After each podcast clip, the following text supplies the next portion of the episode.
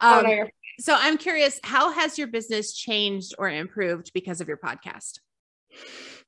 Um, you know, I would say the podcast hasn't really had any bearing on my copywriting business because everyone who's listening to it, they're not copywriting clients. Uh, if anything, I think it just draws them deeper into my different funnels, right? So uh, they join my Facebook group, they might buy my ebook, they might buy my courses, they might um, purchase whatever is floating around. So I, I don't know like the monetary amount, but I definitely think it makes people more loyal, I guess, to like the Freelance Fairytales brand.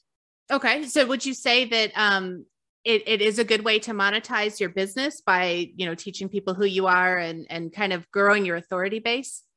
Yeah, I, I think it has a lot of benefits that are, you know, in a in a way like intangible but um i mean as far as monetary benefits um i'm actually working on getting sponsors right now there are some obvious ways you just make money from the podcast of course uh, but yeah I, I would say the intangible way is yeah it creates brand loyalty which i think then uh, further you know gets people to trust me after they listen to it. And then they may go buy one of my online courses um, when they might not have in the first place. I'm curious when did you start the courses? Like when did that come into the to the game? Because i know you've been yeah. freelancing a long time.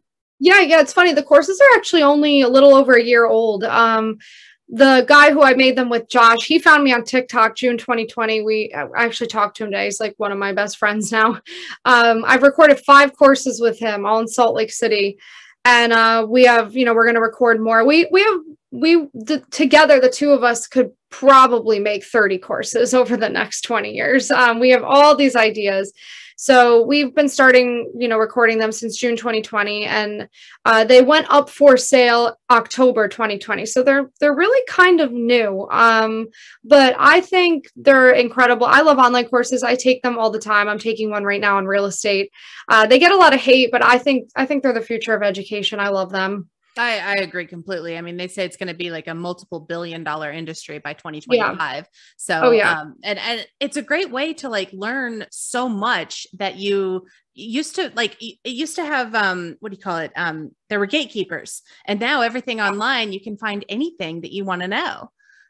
Yeah, and I know uh, people come at me for them really hard, but I just am like, listen, no one's making you buy them. I don't know why you're so, you know, you're hating. It's like $35. I mean, I get it. I know there's people out there who have hijacked it, unfortunately, and charge like $5,000 or something crazy and people get scammed. But I'm always like, guys, use your best judgment. If someone's charging you $35 and has like a free podcast, I'm probably not trying to rip you off.